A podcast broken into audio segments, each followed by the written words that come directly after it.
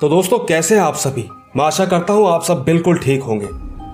दोस्तों, हमारी आज की कहानियाँ लोगों की, खुद की बीती आप बीती पर है। मैं आपसे अनुरोध करूँगा कि एक बार इन्हें ज़रूर सुनिए। आखिरकार, इन्होंने जो कुछ भी देखा, जो कुछ भी हुआ, वो हम सभी से साझा करना चाहते हैं। साथ ही आप, मेरी आईडी है बात मैं आपको वहीं मिलूँगा। तो दोस्तों, बिना देरी किए जल्दी से अपने अपने हेडफोन लगाएँ और शुरू हो जाए। मेरे, यानी महेश के साथ। दोस्तों, मेरा नाम ज्योतिषमान शमी है। मैं आसाम का रहने वाला हूँ। और आज जो कहानी मैं आप सभी को सुनाने जा रहा हूँ, वो कहानी मेरे ताऊजी के साथ घटी। एकदम सच्ची घटना है। दरअसल ये बात 1981 की है, जब मेरे ताऊजी की शादी भी नहीं हुई थी।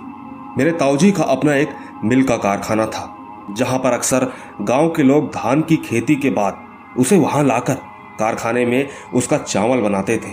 तो दोस्तों, इसी तरह एक दिन वहाँ पर काफ़ी ज़्यादा काम आ गया था, जिस कारण मेरे ताऊजी को उस मिल पर रात के साढ़े ग्यारह बज गए। तो ठीक उन दिनों के समय गाँव में इसे बहुत ज़्यादा रात मानी जाती थी। इसी वजह से इस समय पर गाँव में एक भी आदमी नहीं दिखता था। ताऊजी का मिल उनके घर से करीब आठ किलोमीटर की दूरी पर था।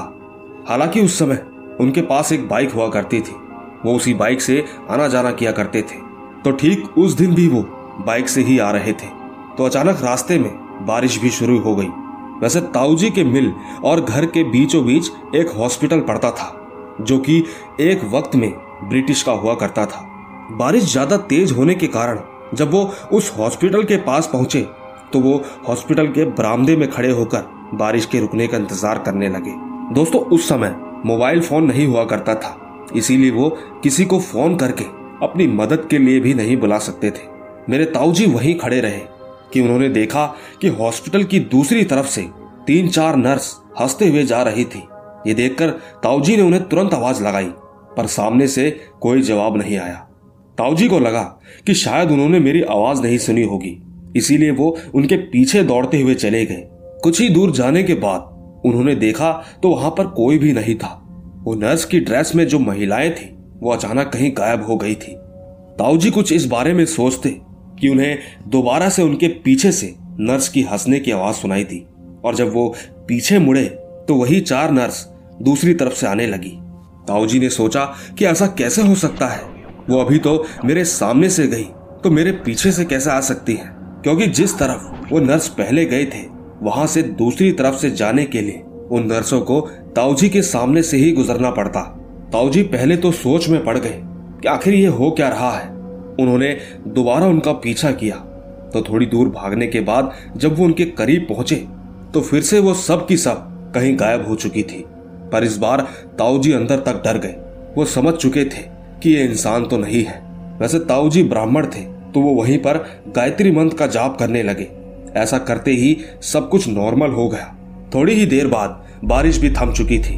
बारिश के रुकते ही ताऊजी ने तुरंत अपनी बाइक स्टार्ट करी और सीधा अपने घर पर जाकर ही रोकी। घर पहुँचते ही उन्होंने अपनी माँ को ये सारी बातें बताई।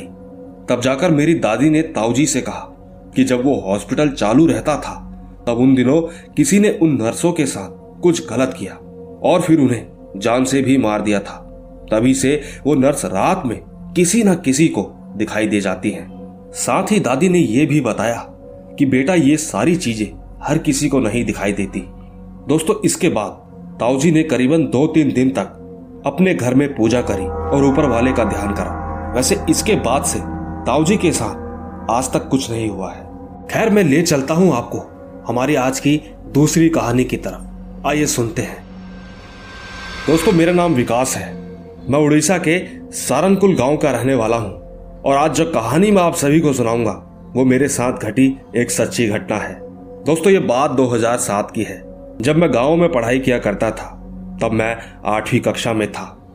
एक दिन मैं और मेरे कुछ दोस्त, ऐसे ही रात को मेरे घर के पास में, पहाड़ के नीचे एक बड़ा सा मैदान था। हम सब वहीं बैठकर बातें कर रहे थे। तो बातों ही बातों में सबने कहा कि आज मैदान पर ही सोएँगे, क्योंकि सुबह जल्दी उठना है और पहाड़ में जाकर लकड़ियाँ लेकर एक छोटा सा क्लब घर बनाएँगे, क्योंकि ऐसा सब गाँव में है, केवल हमारे गाँव में ही नहीं है। वैसे उसमें हम लोग कैरम खेलेंगे। बातों ही बातों में, सबने ठीक है कहा। इसके बाद सारे लड़के चले गए और बोला कि आते हुए लकड़ी काटने के लिए और कुछ सोने के लिए ले आना। सबने ठीक ऐसा ही किया। इसके बाद सब रात को मिलकर बिस्तर पर लेटकर बातें करने लगे कि क्लब घर कैसे बनाएँगे। इसी बातों ही बातों में कब आधी रात हो गई किसी को पता ही नहीं चला। कुछ देर बाद एक अजीब सी आवाज़ ने सबको बिस्तर से उठा दिया। वो आवाज़ कुछ ऐसी थी, शायद कोई मदद मांग रहा था। वो चिल्ला रहा था कि, बचाओ, मुझे कोई है, बचाओ। ये आवाज़ सुनकर मेरे सारे दोस्त मेरी तरफ़ देखने लगे, क्योंकि मैं ही था जो पहाड़ की तरफ़ मुँह करके सोया था। तब जाकर मेरे एक दोस्त ने कहा, जो कि तोतला था। उसने भाई, चलो देख कर आते हैं कि आखिर ये आवाज़ कहाँ से आई है? साथ ही उसने ये भी कहा कि हमारे पास तो हथियार भी है। हम इससे उसको बचा सकते हैं। उसकी ये बात मेरे सारे दोस्त मान गए और हम सारे उसी ओर बढ़ चले। हम जा ही रहे थे कि मेरे दोस्त ने कहा कि चलो भाई, जल्दी चलो। हम सब जल्दी जल्दी आगे बढ़ रहे थे। इसके बाद हम ठीक उसी जगह पर पहुँचे। तो मेरे दोस्तों ने कहा कि यहाँ से तो कोई आवाज़ नहीं आ रही। कहीं वो मर तो नहीं गई। इसके बाद हम सब लोग रुककर ये सोचने लगे कि कुछ ही देर बाद फिर से आवाज़ आने लगी। आवाज़ सुनकर मेरे तोतले दोस्त ने फिर से मुझसे कहा कि अरे ज़िंदा है। उसके इतना कहते ही वो आवाज़ हमें और जोरों से सुनाई दे रही थी। तब जाकर मेरे एक दोस्त ने कहा कि विकास, तुम तो पहाड़ों पर लकड़ी लेने के लिए आते रहते हो। तुम्हें पता होगा कि किस तरफ़ से जल्दी जाना होगा। मेरे दोस्त की बात पर मैंने कहा कि भाई, इस तरफ़ तो मैं कभी नहीं आया। लेकिन इतना पता है कि उधर की तरफ़ ज़्यादा घना जंगल है। लेकिन मेरे दोस्त ने कहा कि आखिर लड़की मैदान की तरफ़ क्यों आई होगी? क्योंकि उस तरफ़ तो जंगल ही जंगल है। वैसे दोस्तों, किसी को इस बात का एहसास नहीं था कि कुछ बुरा होने जा रहा है। बातों ही बातों में मेरे दोस्त ने कहा कि भाई, मुझे तो बहुत डर लग रहा है, क्योंकि मेरे पिताजी ने एक बार बताया था कि जंगलों में भूत होते हैं। दोस्तों, उसने इतना कहा ही था कि हम सारे दोस्त एकदम से रुक गए। वैसे हमने पहाड़ का आधा रास्ता तो पार कर ही लिया था। लेकिन सबको ही अचानक से डर लगने लगा। पर हैरानी की बात तो ये थी, कोई जता नहीं रहा था। थोड़ी ही देर बाद वहाँ पर हवाएँ चलने लगी और पेड़ पौधे भी हिलने लगे। उसी समय अचानक एक अजीब सी आवाज़ सुनाई थी जिसने सबका ध्यान अपनी तरफ़ खींच लिया। मेरे दोस्त ने तुरंत ऊपर की तरफ़ टॉर्च की रोशनी से देखा। वैसे वहाँ पर भी कोई नहीं था। मेरे दोस्त ने कहा, भाई, मैं तो अब आगे नहीं जाऊँगा। मुझे काफ़ी डर लग रहा है। इसके कुछ ही देर बाद वो लड़की की दोबारा आवाज़ सुनाई थी। तब जाकर मेरे दोस्त ने फिर कहा कि तुम लोग जाओ, मुझे मरने का शौक नहीं है। लेकिन दूसरी तरफ़ मेरे दोस्त कहने लगे कि चलो भाई, हम चलते हैं। वैसे भी नीचे की तरफ़ एक गाँव है, हम वहाँ जाकर इस लड़की के बारे में बता देंगे। इसके बाद वो जो करे। दोस्तों, हम आपस में ये सब बातें कर ही रहे थे कि अचानक एक हँसी की आवाज़ सुनाई दी थी। सच कहूँ तो वो आवाज़ बड़ी ही डरावनी सी थी। हमारा एक दोस्त तुरंत नीचे की तरफ़ उतरने लगा। देखते ही देखते वो कब नीचे चला गया, किसी को पता नहीं चला। वो नीचे जाकर चिल्लाने लगा और सबसे कहने लगा कि, भाइयों, तुम लोग वहाँ क्यों खड़े हो? मरने के लिए। जल्दी से नीचे आ जाओ, मैं तो चला। हमने अपने दोस्त की बात सुनी तो हम भी नीचे की तरफ़ मुड़े। हम थोड़ा सा नीचे को चले ही थे, कि अचानक ऊपर से किसी की आवाज़ आई। वो कह रहा था कि, तुम लोगों की किस्मत अच्छी है, जो मेरे इलाके तक नहीं आए यहीं से वापस जा रहे हो, वरना तुम में से कोई ज़िंदा नहीं बचता दोस्तों, इतना सुनते ही कोई भी वहाँ पर खड़ा नहीं रहा। सबके सब वहाँ से तुरंत भागने लगे। उस बीच सबके सब बड़ी ही हड़बड़ाहट में भाग रहे थे। किसी तरह हम सभी लोग जैसे तैसे नीचे पहुँचे। नीचे पहुंचकर हमने चैन की सांस ली और अपने तोतले दोस्त से कहा कि आज तो तुमने हम सबको बचा लिया, पर आखिरकार वो था क्या? दोस्तों, इसके बाद हम सभी ने अपने अपने घर जाने का फैसला किया। वैसे बता दूँ कि आपको उस दिन के बाद से हम कभी भी देर रात तक मैदान पर नहीं गए। वैसे आज मेरी उम्र 25 साल हो गई है, पर मैं आज भी जब भी गाँव जाता हूँ तो रात के समय पहाड़ पर नहीं जाता। वैसे जब हम घर आए तो हम सभी को उसके अगले दिन से बुखार भी आ गया था। फिर हमारे घर वालों ने हमसे पूछा कि आखिर क्या बात है? तो हमने उन्हें सारी बात बताई। हमारे घर वाले भी हम लोगों को तुरंत मंदिर ले गए। वहाँ पर जाकर पंडित जी को दिखाया। पंडित जी ने हमें तुरंत पानी पिलाया, हमें मंत्रित पानी पिलाया, जिसके बाद से हम सभी के सभी ठीक हो गए। पता नहीं आपको इन बातों पर यकीन आएगा कि नहीं, लेकिन पहाड़ों के किस्से इतने खतरनाक हैं, आप सोच भी नहीं सकते। तो दोस्तों, ये थी विकास की कहानी। वैसे इन्होंने एक बात तो सच कही कि पहाड़ों के किस्से सच में बेहद डरावने होते हैं। वैसे दिन के समय तो नज़ारा बेहद शानदार लगता है, लेकिन रात होते ही वो किसी खौफनाक मंजर में बदल जाता है। खैर, चलते हम अपनी तीसरी कहानी की तरफ़। आइए सुनते हैं। दोस्तों, मेरा नाम विशाल है। मैं तिलक नगर, दिल्ली का रहने वाला हूँ। और आज जो कहानी मैं आप सभी को बताने जा रहा हूँ, वो मेरे साथ घट चुकी। एक सच्ची और डरावनी घटना है। दोस्तों, बात यह है कि मैं एक बिल्डिंग में सेकंड फ्लोर के एक फ्लैट में रहता था। वैसे मैं बता दूँ कि मुझे सिगरेट तंबाकू पीने की बहुत गंदी आदत है। मैं अक्सर सिगरेट का पैकेट अपनी जेब में न रखते हुए पहली मंजिल की एक दीवार पर छोटी सी जगह बनी हुई थी, वहाँ पर रखता था, क्योंकि वहाँ पर कोई देख नहीं सकता था। वैसे मैं ये सब अपने घर वालों से छिपकर करता था। एक दिन की बात है, मैं रात को सो रहा था तो अचानक मुझे सिगरेट पीने की तलब हुई। उस वक्त मैं नींद में ही था। मैंने अपने कमरे की घड़ी की तरफ़ भी नहीं देखा। बस मुझे इतना याद था कि मैंने सिगरेट का पैकेट वही दीवार के पास सीढ़ियों के किनारे ही रखा हुआ है। इसी सोच में मैं बिना समय देखे अपने कमरे से उठकर सीधा नीचे की तरफ़ चला गया। मैं आप सभी को बता दूँ कि हमारे फ्लैट की लाइटें रात भर जलती रहती हैं। शायद इसी वजह से मुझे ज़्यादा समय का अंदाज़ा भी नहीं हुआ था। मैं जैसे ही नीचे वाले फ्लोर पर पहुँचा तो मैंने अपना सिगरेट का पैकेट उठाया।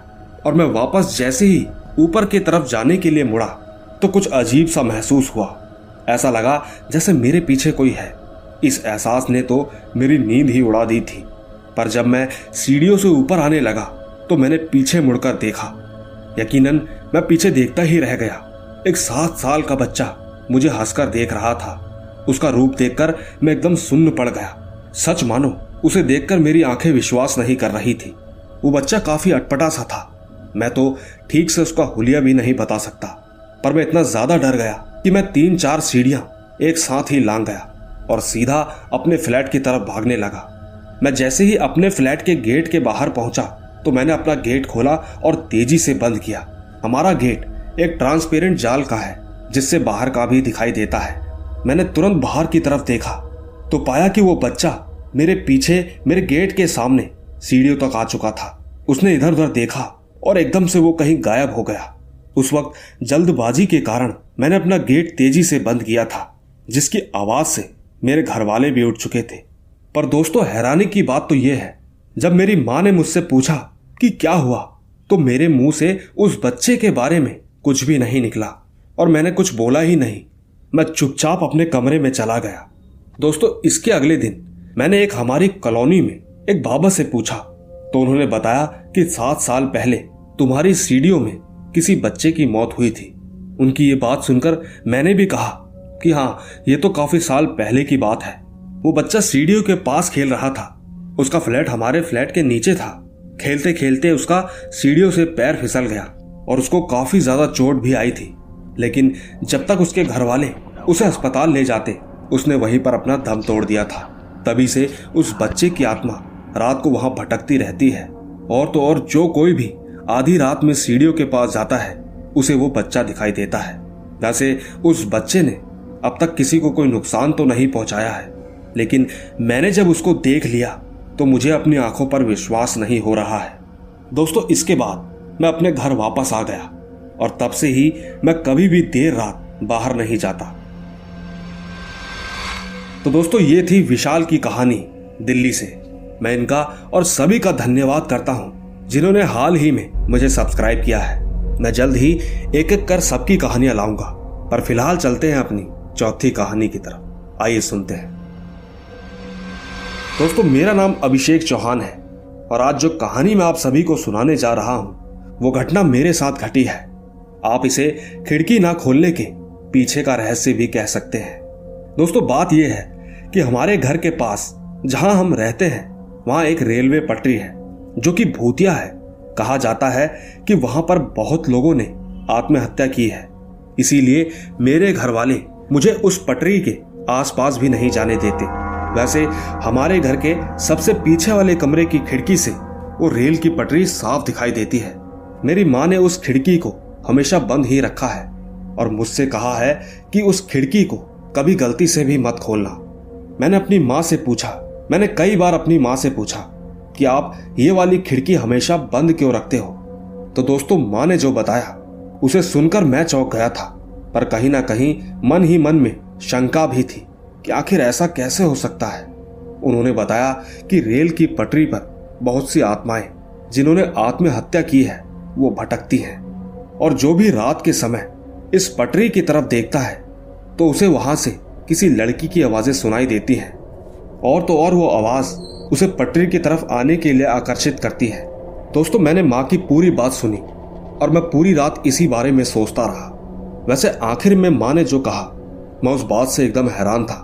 उन्होंने कहा कि जब वो आवाज़ पटरी की तरफ़ आने के लिए आकर्षित करती है तो इसके ठीक अगले दिन उस इंसान के शरीर के दो हिस्सों में कटी हुई लाश मिलती है।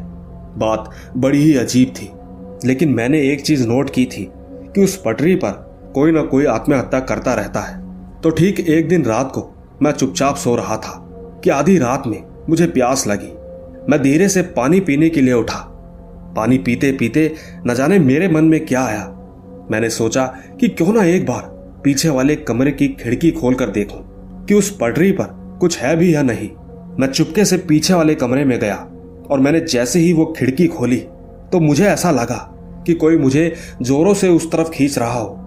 और तो और मुझे बहुत सारी लड़कियों की रोने की आवाज़ें भी सुनाई देने लगी। मैं बहुत ज़्यादा डर गया था और डर के कारण मैं काफ़ी तेज चिल्लाया। मेरी आवाज़ से मेरे माता पिता भी जाग गए। वो सीधा उसी कमरे में आए, जहाँ पर मैं मौजूद था। उन्होंने मेरी ऐसी हालत देखी तो वो लोग तुरंत समझ गए। माँ ने तुरंत मुझे संभाला और पिताजी से कहा कि जल्दी से इस खिड़की को बंद करो। उस वक्त घर में क्या चल रहा था, मुझे कुछ समझ में नहीं आ रहा था। लेकिन इसके अगले दिन ही मेरे माता पिता ने हमारे घर में पूजा करवाई और साथ ही उस खिड़की को हमेशा के लिए बंद करवा दिया। और तो और उस पंड और तो और पंडित जी ने उस खिड़की पर लाल कपड़ा बाँध दिया था। वैसे सच कहूँ तो उस दिन के बाद से मुझे आज भी ऐसा लगता है कि अक्सर रातों को मुझे कोई लड़की उस पटरी पर बुला रही है और वो मेरा इंतज़ार करती रहती है। वैसे कुछ ही दिनों बाद तो हमने अपना घर भी बदल दिया। घर बदलने के बाद अब सब कुछ ठीक है और कोई आवाज़ें भी सुनाई नहीं देती। तो दोस्तों, देखा आपने, ये था खिड़की ना खोलने का राज। खैर, इनके साथ जो कुछ भी हुआ, इसमें आपको कितनी सच्चाई लगती है, नीचे कमेंट में ज़रूर बताइएगा। फ़िलहाल हम चलते हैं, हमारी आज की आखिरी कहानी की तरफ़। आइए सुनते हैं। दोस्तों, मेरा नाम सैम है। ये बात तब की है जब हम तीन दोस्त जो कि देर रातों तक घूमते रहते थे, लेकिन उनमें से मेरा एक दोस्त ऐसा था, जो कि ज़्यादा देर तक बाहर घूमने से डरता था। वो रोज हमसे कहता था कि मुझे अपने घर जल्दी जाना है, लेकिन हम लोग उसे जाने नहीं देते थे। तब जाकर कहीं वो बेचारा हमारे चक्कर में रुक जाया करता था। हमने उससे कई बार पूछा कि तुझे घर जाने की जल्दी क्यों लगी रहती है?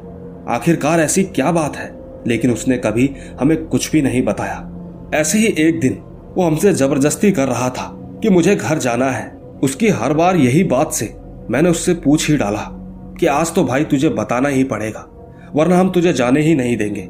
हमने उस पर इतना ज़्यादा प्रेशर डाला और तब जाकर जो उसने बताया, उसने तो हमारे रोंगटे ही खड़े कर दिए। उसने कहा कि हमारे घर में तीन लोगों की आत्मा भटक रही है और ये बात उसके घर वालों को पता नहीं है। ये सिर्फ़ उसे ही पता है, इसीलिए वो बहुत ज़्यादा डरता है। उसने उन आत्माओं को कई बार देखा है, लेकिन उसने कभी किसी को इस बारे में नहीं बताया। आज पहली बार उसने हमें ये बता ही दिया।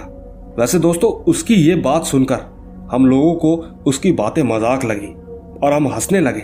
तब जाकर उसने हमसे कहा कि अगर तुम लोगों को यकीन नहीं होता तो एक दिन मेरे घर पर आकर देख लेना। मैंने उससे तुरंत कहा कि तुम बताओ हम कब आए। उसने कहा कि हम कुछ दिन बाद नानी के घर पर शादी में जा रहे हैं। उस समय घर पर कोई नहीं होगा। तब आकर देख लेना। वैसे दोस्तों, उस वक्त हम सच्चाई से रूबरू नहीं हुए थे। तो हमने बिना झिझके कहा कि ठीक है, देखते हैं। इसके बाद सब अपने अपने घर चले गए। कुछ दिन बीत गए और जिस दिन मेरे दोस्त को अपनी नानी के वहाँ जाना था, उस दिन उसने कहा कि हम आज जा रहे हैं। तुम आ जाना। हमने भी उससे तुरंत कहा कि ठीक है। फिर हम लोग उसी रात उसके घर की खिड़की से उसके घर के अंदर घुसे। वहाँ जाकर देखा तो वहाँ पर कुछ भी नहीं था। थोड़ी देर हम इधर उधर घूमे और हम दोनों जैसे ही वापस आने लगे कि तभी हमें ऐसा लगा कि कोई हमें बुला रहा हो। हमने पीछे मुड़कर देखा तो हमें किसी की आवाज़ सुनाई दी, जिसके कारण हम डर गए। लेकिन थोड़ी देर बाद ही हमने जो देखा, उसे देखकर तो हमारे पैरों के नीचे से ज़मीन ही खिसक गई थी। हमने देखा कि वहाँ पर सचमुच कुछ है। न जाने एक अजीब सा एहसास हुआ। आखिर कुछ तो था। मेरे दोस्त ने तुरंत मुझसे कहा कि भाई भाग यहाँ से। हम दोनों तुरंत वहाँ से भागने लगे।